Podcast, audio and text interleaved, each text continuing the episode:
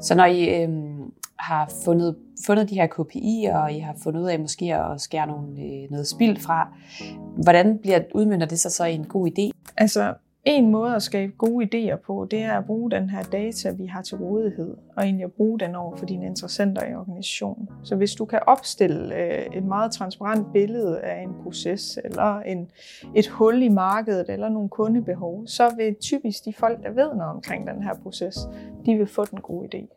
Nu sidder jeg selv i en meget stor organisation, så det er ikke sikkert, at jeg har alle svarene.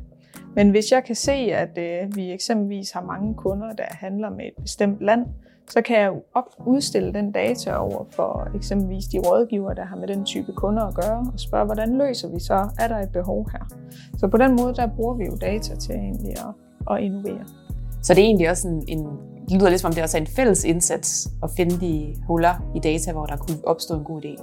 I høj grad. Altså hvis man vil lykkes med datadrevet innovation, så er det vigtigt, at man som organisation stemmer sammen om at få både indsamlet de data, vi skal bruge til at innovere, men også at få struktureret dem på en måde, så det, de er pålidelige og de er tilgængelige for dem, der skal bruge dem.